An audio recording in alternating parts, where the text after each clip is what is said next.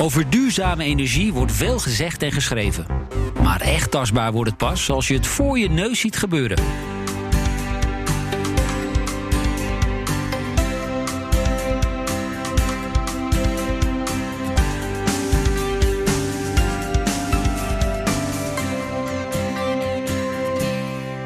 Dit is Koplopers in Zakelijke Energie.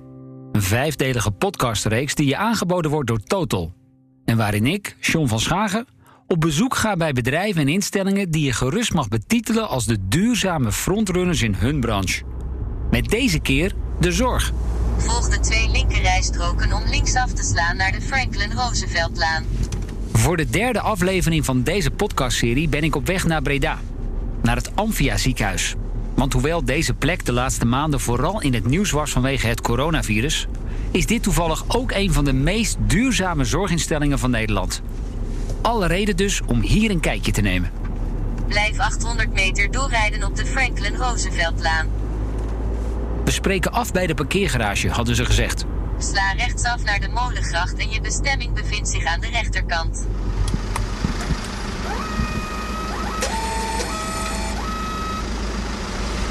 Doorrijden naar verdieping 4.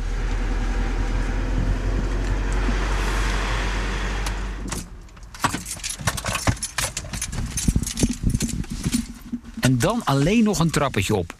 Al blijkt dat toch best wel even een gedoe.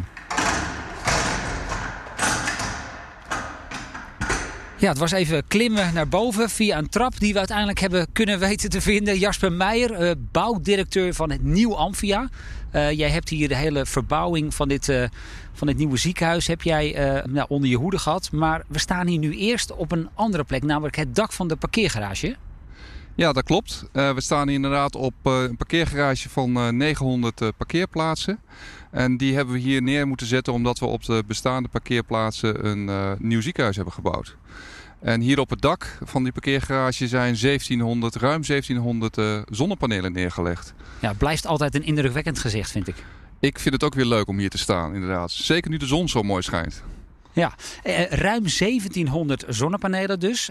Nou, volgens mij doen die vandaag. De zon schijnt aardig, dus die, eh, die zijn lekker aan het werk. Ehm, eh, waar gaat die energie naartoe die hier wordt, eh, wordt opgewekt? Nou, primair gaat hij naar het gebruik van de parkeergarage, waar overigens alleen maar LED-verlichting aanwezig is. En alles wat er over is, dat gaat terug het net in. En dat wordt dus weer teruggeleverd aan de leverancier. En dan moet ik denken aan ledverlichting, maar misschien ook aan eh, laadinfrastructuur. Inderdaad, eh, ook voor eh, elektrische auto's is er ruimte binnen de parkeergarage. Ehm, en daar wordt het uiteraard ook, ook voor gebruikt. Ja. Het is ook geen toeval dat dit dak, het is een gigantische parkeergarage, ook helemaal is volgelegd met zonnepanelen. Want dit is ook echt onderdeel van jullie nou, strategie, zou ik willen zeggen, bij die verbouwing. Dat alles moest zo duurzaam mogelijk, hè? Nou, het is één van de onderdelen. Kijk, primair gaat het ons om de zorg van de patiënt. Dat is onze eerste primaire doel. En alles wat wij kunnen doen eh, binnen de mogelijkheden die we hebben om ook een bijdrage te leveren aan de duurzaamheid, die hebben we geprobeerd aan te grijpen. Ja, want we staan hier inderdaad op het dak. Ik kijk even naar mijn linkerzijde en daar zien wij de contouren van het, ja, het, het nieuwe pand. En dat staat er sinds Uh, sinds uh, uh, eind vorig jaar hebben we hem in gebruik genomen. En we hebben de sleutel gekregen in mei vorig jaar van de aannemer. Ja, het is een project geweest van ongeveer 10 jaar, hè, heb ik begrepen. Ruim 10 jaar, ja. En het bouwen heeft een kleine drie jaar geduurd. Ja, en daar, nou nog iets verderop, um, in het wit, het oude Amphia ziekenhuis, het nog bestaande Amphia ziekenhuis ook. Um, en jullie zijn daar, ik moet ook wel zeggen, ik vind het best wel vrij geworden hoor, de nieuwbouw. Ja, zeker als je hier ook bovenop staat. Het, er... het is het prachtig. En uh, het is, de nieuwbouw is één, maar het bestaande ziekenhuis is nog steeds onderdeel van het uh, totale Amphia. En daarmee wordt het zeg maar één gebouwencomplex, waarbij we ook willen uitstralen dat het bij elkaar hoort. Nou, ik ben heel erg benieuwd wat jullie hebben gedaan om ook dat ziekenhuis misschien wel een van de meest duurzame ziekenhuizen van Nederland te maken. Zullen we zo meteen uh, hier weer via de trap naar beneden gaan, parkeergarage in en dan uh, op naar de overkant. Houd je goed vast, hè? Want uh, veiligheid is bij ons topprioriteit. Dat gaan we zeker doen. Op naar de overkant, naar het nieuwe Amphia ziekenhuis. Een gebouw dat in het najaar van 2019 werd opgeleverd. Natuurlijk wassen we bij binnenkomst eerst even onze handen. En dan neemt Jasper Meijer me mee naar een plek waar je als buitenstaander normaal gesproken nooit komt. Wij staan uh, boven het OK-complex. En uh, hier is eigenlijk de algemene techniekruimte waar het grootste deel uh, van, van alle technische voorzieningen voor de nieuwbouw vandaan komen. Dat is de stem van Jan-Martin Touw, manager vastgoed en techniek van het Amphia. En hij is degene die me rondleidt in de machinekamer van dit ziekenhuis. Nou, ik denk dat de luisteraars het inmiddels ook wel uh, kunnen horen. Uh, een zoemend geluid. Wat, wat is dit precies? Ja, hierachter hoor je het al. Hè? De omkasting, uh, er zit akoestische omkasting omheen. Maar hierachter staan twee warmtepompen te, te, ronken. En die warmtepompen, leg toch nog heel even uit hoe werkt dat ook alweer? het, het, wij hebben koude en warmteopslag in de bodem. Dat is de basis verwarming en koeling. En de warmtepompen, het, het, daar krikken we de temperatuur uh, mee op of uh, we koelen hem naar beneden. En eigenlijk doet zo'n apparaat beide verwarmen en koelen. Ja, en dat betekent dat je met name de warme lucht gebruikt voor uh, nou, de koude winters en de koude lucht voor de warme zomers. Ja, klopt helemaal. En dan zien we een enorme wirwar aan, aan buizen en dergelijke. En dat is om al die, ja, die, die, die stromen met water, om die allemaal naar de juiste plekken toe te brengen. Ja, wat je hier achter je ziet, dat zwarte deel, de zwarte isolatie, dat, dat is het koeldeel. En het zilveren is het verwarmingsdeel. En uh, dit is het centrale punt. En van hieruit uh, wordt het eigenlijk naar iedere luchtbehandelingskast gepompt. Want we, we koelen en verwarmen de lucht uh, daarmee. En hoeveel CO2 besparen jullie hiermee?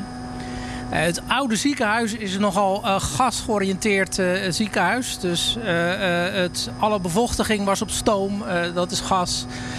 maar ook de CV, het tapwater was allemaal op gas. En nu zie je dat we, dat we met deze warmtepomp-installatie... dat we zo'n 75% op CO2 besparen ten opzichte van de oudbouw. 75%? Ja. Dat is gigantisch. Ja, ja, we zijn echt... We gaan, nou, dat zie je ook in, in de rekening. We gaan qua gas enorm naar beneden en qua elektra omhoog. Ja, zo werkt dat inderdaad. Ik zie dat ook heel veel buizen allemaal uh, stevig zijn ingepakt. Met uh, nou, wat het beste vergelijk is met foliepapier. Dat is ook niet zonder reden. Hè? Nee, ja, alles is natuurlijk geïsoleerd. Het is natuurlijk het, het, uh, omdat we een energie, energiezuinig ziekenhuis zijn. Het, het, koelen we met een vrij hoge temperatuur. Een, een ouderwetse koelinstallatie koel je met 6 graden. Ja, hier zitten we rond de 12, 14 graden koelwatertemperatuur. Dus ja, het, het, alles wat er aan koelwater is, willen we natuurlijk ook koel houden. En dat doen we met een, een dik isolatiepakket. Nou zie je in heel veel oude ziekenhuizen nog die traditionele radiatoren zie je staan. Um, klopt het dat we die hier in het Amphia ziekenhuis helemaal niet meer zien? Uh, in de nieuwbouw van het Amphia zie je die uh, inderdaad uh, niet. Nee, daar, het, het grootste deel dat doen we via het plafond. Daar lopen eigenlijk van die kleine aquariumslangetjes in het plafond. En daar koelen we en verwarmen we de lucht mee. En dat is een warme temperatuur koelwater en een lage temperatuur verwarmingswater. Dus wat ik thuis heb met mijn vloerverwarming, dat hebben jullie hier eigenlijk in het plafond zitten? Ja, ja, ja iets geavanceerder, maar dat. Uiteraard. Ja. Heel goed. Laten we dan Want elkaar niet, hè? Even... Dat mag duidelijk zijn. Um, laten we dan nog even een klein stukje doorlopen. Want wat, wat zijn al deze kasten die we hier zien? Uh, dit zijn de luchtbehandelingskasten. En uh, hier wordt dus de lucht van buiten aangezogen. En via een kanaalstelsel uh, door de luchtbehandelingskast heen ge gestuurd. En in die luchtbehandelingskast zitten filters, uiteraard, want we willen schone lucht hebben.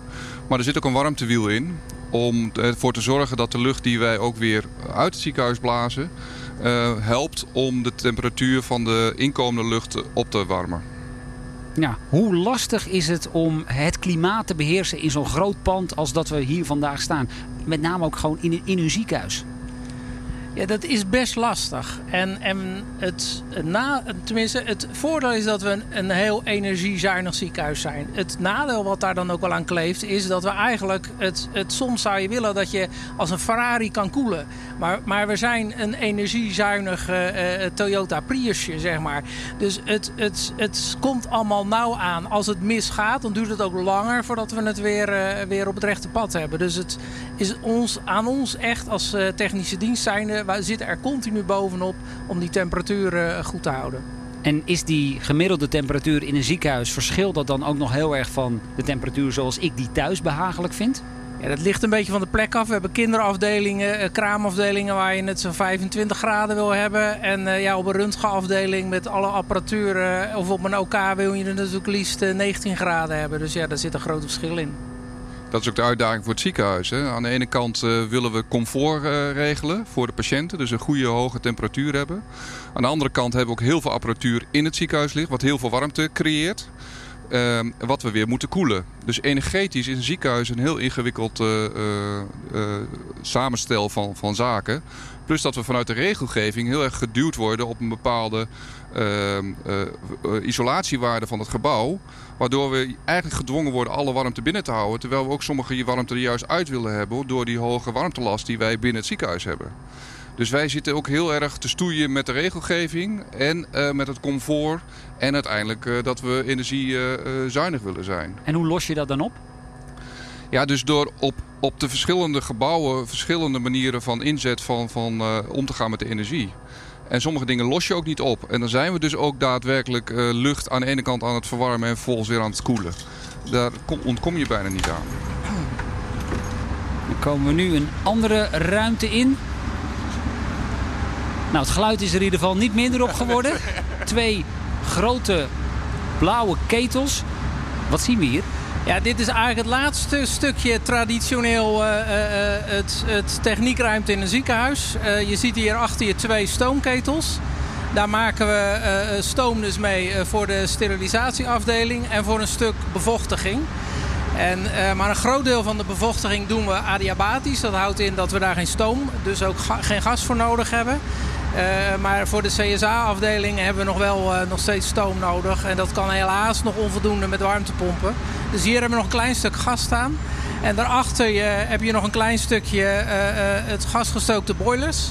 Dat is voor je, je tapwatertemperatuur. Want ja, als we daar weer te laag mee zitten, krijg je legionella. Dus, maar daar ook zijn hele kleine circuits om, om te zorgen dat we de warmte die we extra maken, dat we die ook zo klein mogelijk houden.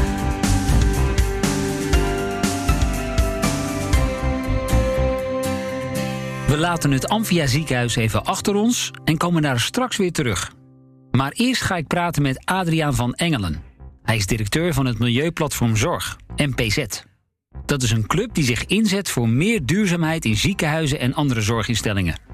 Of, zoals het op hun eigen website staat, de branchevereniging voor intramurale zorginstellingen voor kennisuitwisselingen en kennisopbouw voor een duurzame bedrijfsvoering.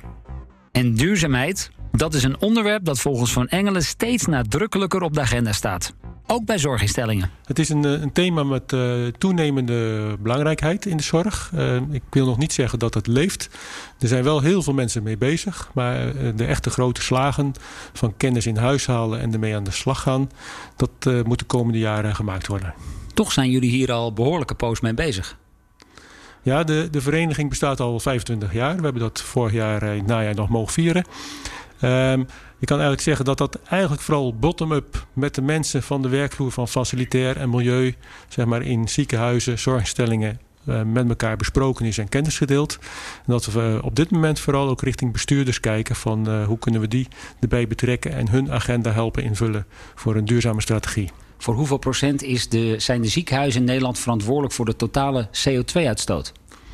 Um, als je voor de ziekenhuizen alleen weet ik het niet, maar als je gewoon kijkt naar de zorgsector, dan is de zorgsector voor 7% verantwoordelijk voor de CO2-emissies in Nederland. 7%? 7%. In, uh, in de wereld is het 10%. Ja. In Nederland iets minder, want wij hebben heel veel uh, chemie en uh, olieindustrie. Um, maar ja, er werken ook een miljoen mensen in de zorg. Dus je hebt in ziekenhuizen, ouderenzorg, gehandicaptenzorg, thuiszorg. Dus overal zijn mensen gewoon ook aan, aan het werk in die sector. In hoeverre dan kun je zeggen, jullie zijn al zo lang bezig en je geeft in het begin van het gesprek aan, um, ziekenhuizen, met name de, de besturen van ziekenhuizen, die raken zich er steeds meer van bewust, willen er ook mee aan de slag. Maar volgens mij hebben we gewoon een ontzettend belangrijke opdracht te doen met z'n allen. En, en moet die versnelling nu zo langzaam maar zeker ook wel een keer gaan komen? Uh, die versnelling moet er zeker komen. Als je zegt, is er een belangrijke opdracht? Ja, dan kijkt men toch ook naar het ministerie, naar uh, de wereld van wat gebeurt daar. Um, zorgbestuurders zijn toch vooral uh, de zorg aan het besturen. En uh, ja, dat, daar is altijd geld tekort voor en mensen te weinig. Dus daar liggen de aandachtspunten. Uh, wat je nu doet, is er een nieuw thema aan toevoegen. Wat ook bij de, de top 3 thuis hoort in Nederland tegenwoordig. En dan vraag je hun toch weer een derde tak van sport op te pakken. En dat ook in hun eigen werk een plek te geven. Dat kost een, ja, een omslag. Je ziet dat een aantal ziekenhuizen, zorginstellingen dat nu oppakken. En ook het voorbeeld geven dat het kan en heel, uh, heel goed werkt.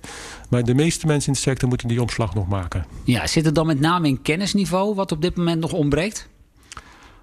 Bij de meeste mensen is het de urgentiebesef van wat er in de wereld gaande is op dit terrein uh, eigenlijk nog niet aanwezig. Dat, dat, dan zeg je het gaat om kennis, maar het gaat vooral ook om, om luisteren en, en de dialoog kunnen voeren. Over onderwerpen waar je nooit wat over gesproken hebt met elkaar. Het is heel moeilijk om daar dan in één keer een verhaal over te houden.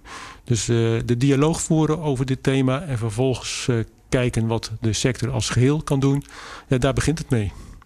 En op dit moment wordt het zeg maar, nu met de branches, met bestuurders, uh, zeg maar de eerste groep bestuurders die dialoog voert. En hebben we ook de taak om dat verder uit te rollen in Nederland. Ja, waarbij jullie vereniging als een soort van smeerolie tussen al die zorginstellingen geldt. Jullie hebben ook in 2015 mede aan de wieg gestaan van de zogeheten Green Deal. Wat, wat, wat was dat precies voor pact? Ja, in 2015 heeft uh, de vereniging de stap gezet van niet alleen met elkaar bezig zijn met duurzaamheid, maar ook naar buiten toe stappen. Um, en we hebben daar ook de samenwerking gezocht met de overheid in de vorm van de Green Deal duurzame zorg. Uh, juist ook om knelpunten met die samenwerking zeg maar, aan te pakken. Uh, enerzijds wetgeving, maar anderzijds ook zeg maar, de, ja, de ontwikkelingen voor het klimaat. En dat is in drie jaar tijd eigenlijk bottom-up op de agenda gezet in de zorgsector. 2018 hebben we een tweede Green Deal kunnen afspreken. En toen uh, waren er bestuurders bij betrokken, de brancheorganisaties, het ministerie VWS. En daarmee is het zeg maar, ook op de landelijke agenda van de zorg gekomen. En nu is er ook een werkgroep bij VWS actief met het thema duurzame zorg. Om dat samen met de branches uit te werken. En duurzame energie, energiebesparing is daar een heel belangrijk thema van. Ja, want je sprak net over knelpunten. Um, zorgbestuurders die uh, met duurzaamheid in hun ziekenhuis aan de slag willen. En dan met name als het gaat om duurzame energie. Waar lopen zij tegenaan? Um, allereerst denk ik dat de bestuurders aanlopen tegen gebrek aan kennis en tijd bij zowel zichzelf als hun collega's. Um, dat toch gewoon ook een beetje een voorbeeld willen zien van hoe het kan van anderen. En in dat kader ja, kijkt iedereen een beetje naar elkaar om af te wachten. Uh, ik denk dat op het moment dat de kennis en de voorbeelden er zijn, dat je dan al een hele grote slag kan maken. Als je praat over de kosten, dan gaan de kosten vaak voor de baat uit. En dan, dan moet je ook wel een lange termijnvisie hebben hoe je dat zeg maar, met elkaar kan oppakken. Nou, dat betekent toch dat je ook wat, wat langer termijn zekerheden over inkomsten moet hebben. Dat uh, de verzekeraars die uh, afspraken over kosten maken daar ook in meegaan. Want uh, ja, er zijn allemaal ontwikkelingen. Als iedereen voor een dubbeltje op eerste rang wil zitten, dan blijft heel veel liggen. Ja, eigenlijk geef je dus ook aan dat dit een uitdaging is waar heel veel stakeholders, heel veel verschillende partijen bij betrokken zijn. En misschien maakt juist dat het ook wel extra lastig. Het, nou, het, het, is, het is altijd lastig. Het geldt voor elke sector waar je daar tegenkomt.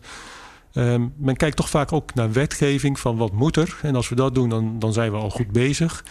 Uh, het is geen onderwerp wat over mensen en zorg gaat en ziektes, maar het is juist iets over de verre toekomst van een leefbare aarde. Daar voelen mensen zich niet meteen op hun gemak bij. Ik denk dat op het moment dat we die sprong kunnen maken naar uh, wat is de missie van de zorgsector, van hoe moet de, de, zorgsector bezig zijn met de toekomst van mensen en gezondheid, dat je als je vanuit die visie gaat denken naar de wat langere termijn, 2030, 2040, dat dan duurzaamheid, uh, energietransitie, circulaire bedrijfsvoering, dat soort thema's heel hoog op de agenda komen. En dat, dat denk ik ook dat de komende twee, drie jaar daar een enorme slag gemaakt gaat worden. Nu um, ben ik zelf ook al op bezoek geweest bij het Amphia ziekenhuis in Breda. Uh, gigantisch veel zonnepanelen op het dak van de parkeergarage. Uh, ze halen daar uh, kou en, en, en, warmte uit de grond en laten dat in een heel ingenieus klimaatsysteem door het ziekenhuis gaan. Is dat dan inderdaad zo'n voorbeeld waarvan we er nog veel meer nodig hebben? Ja, het Amphia ziekenhuis is een mooi nieuw ziekenhuis. die hebben zeg maar, de, de gasvoorziening losgekoppeld, doen alles elektrisch. Daarmee kunnen zij met duurzame energie zeg maar, bijna CO2-neutraal, klimaatneutraal draaien. En daarmee maken ze een enorme slag om die transitie mogelijk te maken. Voor andere ziekenhuizen ligt dat veel ingewikkelder, want die moeten eigenlijk in het bestaande gebouw die transitie doen. En dat betekent toch wel investeren in extra isolatie, nieuwe klimaatinstallaties. En, en die business cases zijn gewoon uh, voor hun best nog moeilijk om dat goed te krijgen. Um, vanuit dat optiek heb je ook gewoon langer termijn geld nodig om die transitie te maken. Nou ja, dat, daar, wordt nu over gesproken, zeg maar, dat ook het ministerie daarin in een rol speelt. Dat vanuit het klimaatakkoord er steun komt.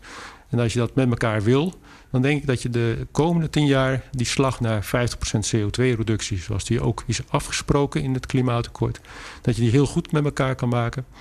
Um, voor ziekenhuizen heb je gewoon heel veel energie nodig, dus dan zal je het altijd ook extern moeten betrekken. Vanuit windparken op zee of andere uh, duurzame bronnen. In de care sector, de ouderzorg, de gehandicaptenzorg, daar kan je ook de huisvesting wel zodanig aanpakken dat dat op termijn energie-neutraal is.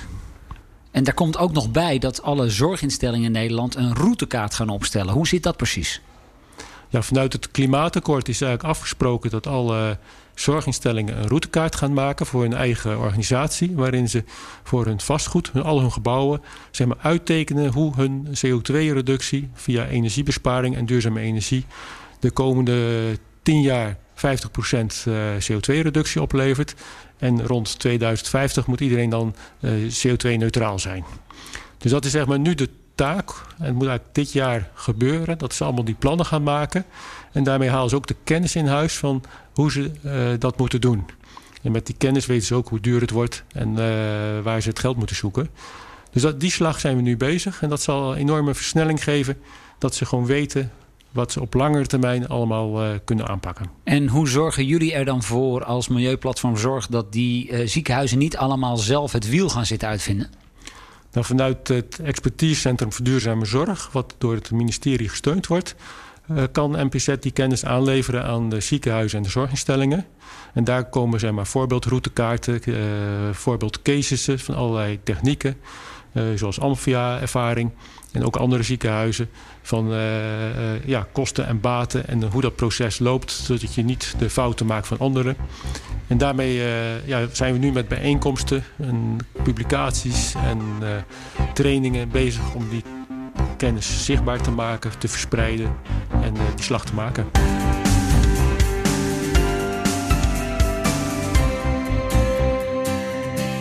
Dat was Adriaan van Engelen van MPZ. Snel weer terug naar het Amphia ziekenhuis nu waar we de machinekamer weer hebben verlaten en ik in een van de ziekenhuiskamers verder praat met bouwdirecteur Jasper Meijer. En hij wilde nog iets kwijt over die stoomketels die we eerder tijdens de rondleiding tegenkwamen. In een ziekenhuis heb je stoom nodig om te bevochtigen, onder andere. Want je wil dat uh, de lucht in het ziekenhuis uh, dermate comfort geeft en ook veilig is. Uh, elektrisch gezien moet je een bepaalde vochtigheidsgraad hebben. Um, wij doen dat gedeeltelijk daar op plekken waar veel stoom nodig is. Bijvoorbeeld voor een sterilisatieafdeling door middel van gas. Maar op andere plekken doen we dat adiabatisch. En dat betekent dat je het elektrisch doet. En dat betekent dus ook dat je een minder groot stoomnet in je ziekenhuis hoeft aan te leggen. Waardoor je dus uiteindelijk ook minder uh, energie weer verspilt. Alleen al in het transport van de stoom. Dus je probeert het veel meer lokaal op te wekken dan het centraal uh, en het dan te verplaatsen. Ja, we zijn inmiddels weer een klein stukje verder in het ziekenhuis. Jasper, klopt het dat jullie uh, best de nodige aanvragen krijgen uit binnen- en buitenland van mensen om hier een kijkje te komen nemen? Dat klopt inderdaad. En uh, vanwege de corona hebben we dat wat moeten uitstellen. Maar uh, we zijn afgelopen november zijn we in gebruik gegaan. En je merkt dat er heel veel andere ziekenhuizen, inderdaad van binnen- en buitenland, interesse in hebben hoe wij het gedaan hebben. En welke soort, ja, welke soort vragen stellen zij dan zoal? Nou, het gaat uh, in eerste instantie voornamelijk ook over hoe wij de zorg uh, ondersteunen door middel van het gebouw. We staan hier nu in eenpersoonskamers en hoe dat bevalt. Um, en daarnaast hebben we natuurlijk ook technische vragen over hoe wij om zijn gegaan met uh, energiehuishouding en dergelijke. Dus het is van alle, allerlei verschillende soorten vragen die wij krijgen. En dan specifiek inzoomend op die energiehuishouding, kun je stellen dat het Amphia ziekenhuis daarmee uh, voorop loopt in Nederland? Ja, um, nou is het zo dat elk nieuw ziekenhuis als het goed is voorop loopt. En uh, dus het laatste ziekenhuis loopt altijd voorop. Anders heb je geen goed ziekenhuis gebouwd. Uh, en zo hebben wij het ook gedaan. We hebben toen wij begonnen met het ontwerpen en het nadenken over het nieuwe ziekenhuis... op zoek gegaan naar bestaande ziekenhuizen. En met name ziekenhuizen die, die net waren opgeleverd. Want daarvan leer je toch het meeste. En zo zie je dat die ontwikkelingen van de ziekenhuizen elkaar helpt... om het elke keer een stukje beter te doen. Ook op energiegebied. Een van die andere zaken, we hebben het er zojuist al even over gehad. Hè, uh, zoveel mogelijk isolatie rondom uh, buizen. Ik heb ook begrepen dat de ramen ook extra dik zijn om, ja, laten we zeggen, de kou, de warmte, maar zoveel mogelijk buiten te houden. Hè?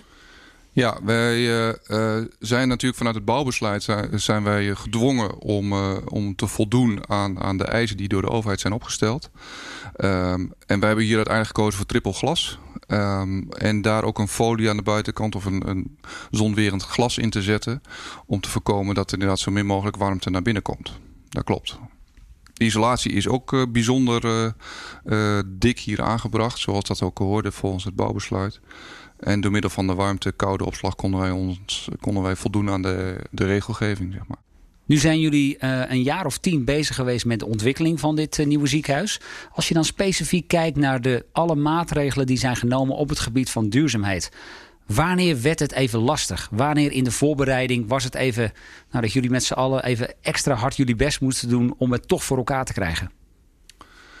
Nou, dat merk je bij de uitwerking van de technische installaties. Daar, uh, daar zie je dat, um, dat we moeite hebben. En dat komt ook omdat we door de regelgeving een bepaalde kant op worden geduwd die je als ziekenhuis misschien wat minder zou willen. Wij worden geschaard onder utiliteitsbouw. Um, uh, alleen een ziekenhuis is geen kantoor. En je merkt dus dat daar de regelgeving uh, ons een bepaalde kant op duwt... die we vervolgens door middel van uh, installaties weer moeten compenseren. En dan wordt het voor ons ingewikkeld. Ja, heb je daar een voorbeeld van? Nou ja, de isolatie van de gebouwen is op sommige plaatsen dermate hoog... Um, dat je je afvraagt of dat wel zo zinvol is. Omdat we heel veel warmte ook in het gebouw opwekken... door middel van apparatuur bijvoorbeeld. Uh, en, die, en die moet er ook weer uit, die warmte. En als dat dus niet uh, via de gevel kan... dan moet je dat dus door middel van uh, koeling gaan doen. En dan ga je dus mechanisch koelen. En dat kost ook weer En dat kost energie. juist weer energie. Exact. Dus je, aan de ene kant zit je dus te, door de apparatuur zit je het gebouw op te warmen. En vervolgens krijg je die warmte niet kwijt. Dan moet je dus uh, door middel van mechanische ventilatie uh, gaan koelen.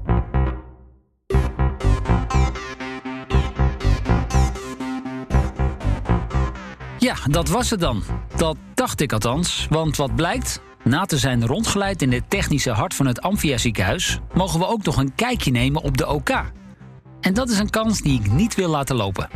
Groen pak aan, mondkapje op en daar gaan we dan. Je hoort Jennifer Schrijnemakers. Ze is een van de chirurgen en heeft als missie om ook dit deel van het ziekenhuis duurzamer te maken. Als je een operatie gaat doen, heb je steriele spullen nodig. Je moet je in een pak hullen wat steriel is. En je hebt instrumenten nodig die steriel zijn. En alles is verpakt in aparte verpakkingen, veelal in plastic. En dat, ze, dat is allemaal plastic wat vaak niet herbruikt kan worden of apart ingezameld, omdat het in de buurt van patiënt is en dan verbrand moet worden. En je ziet deze twee operatieassistenten, die zijn een, er zijn twee tafels aan het voorbereiden waarin alle instrumenten komen en het afdekmateriaal, zodat een patiënt uh, ja, beschermd is tegen bacteriën, dus dat alles uh, steriel is. En wat je ziet is dat voordat de operatie überhaupt begonnen is, er twee vuilniszakken vol zijn met afval. En, uh, en dan zou je denken, die wordt, uh, dat wordt netjes weer ingezameld voor hergebruik? Ja, dat is, dat is helaas niet zo. Um, de systemen zijn, de, systemen zijn uh, de afvalverwerkingssystemen Daarvan is een groot deel van de plastics die gebruikt worden door producten die industrie levert, zijn niet herbruikbaar. Dus dat is een probleem. Dat zijn harde plastics om spullen te uh, verpakken. En uh, in de ziekenhuizen, als het in de buurt van een patiënt geweest is, moet het apart verbrand worden.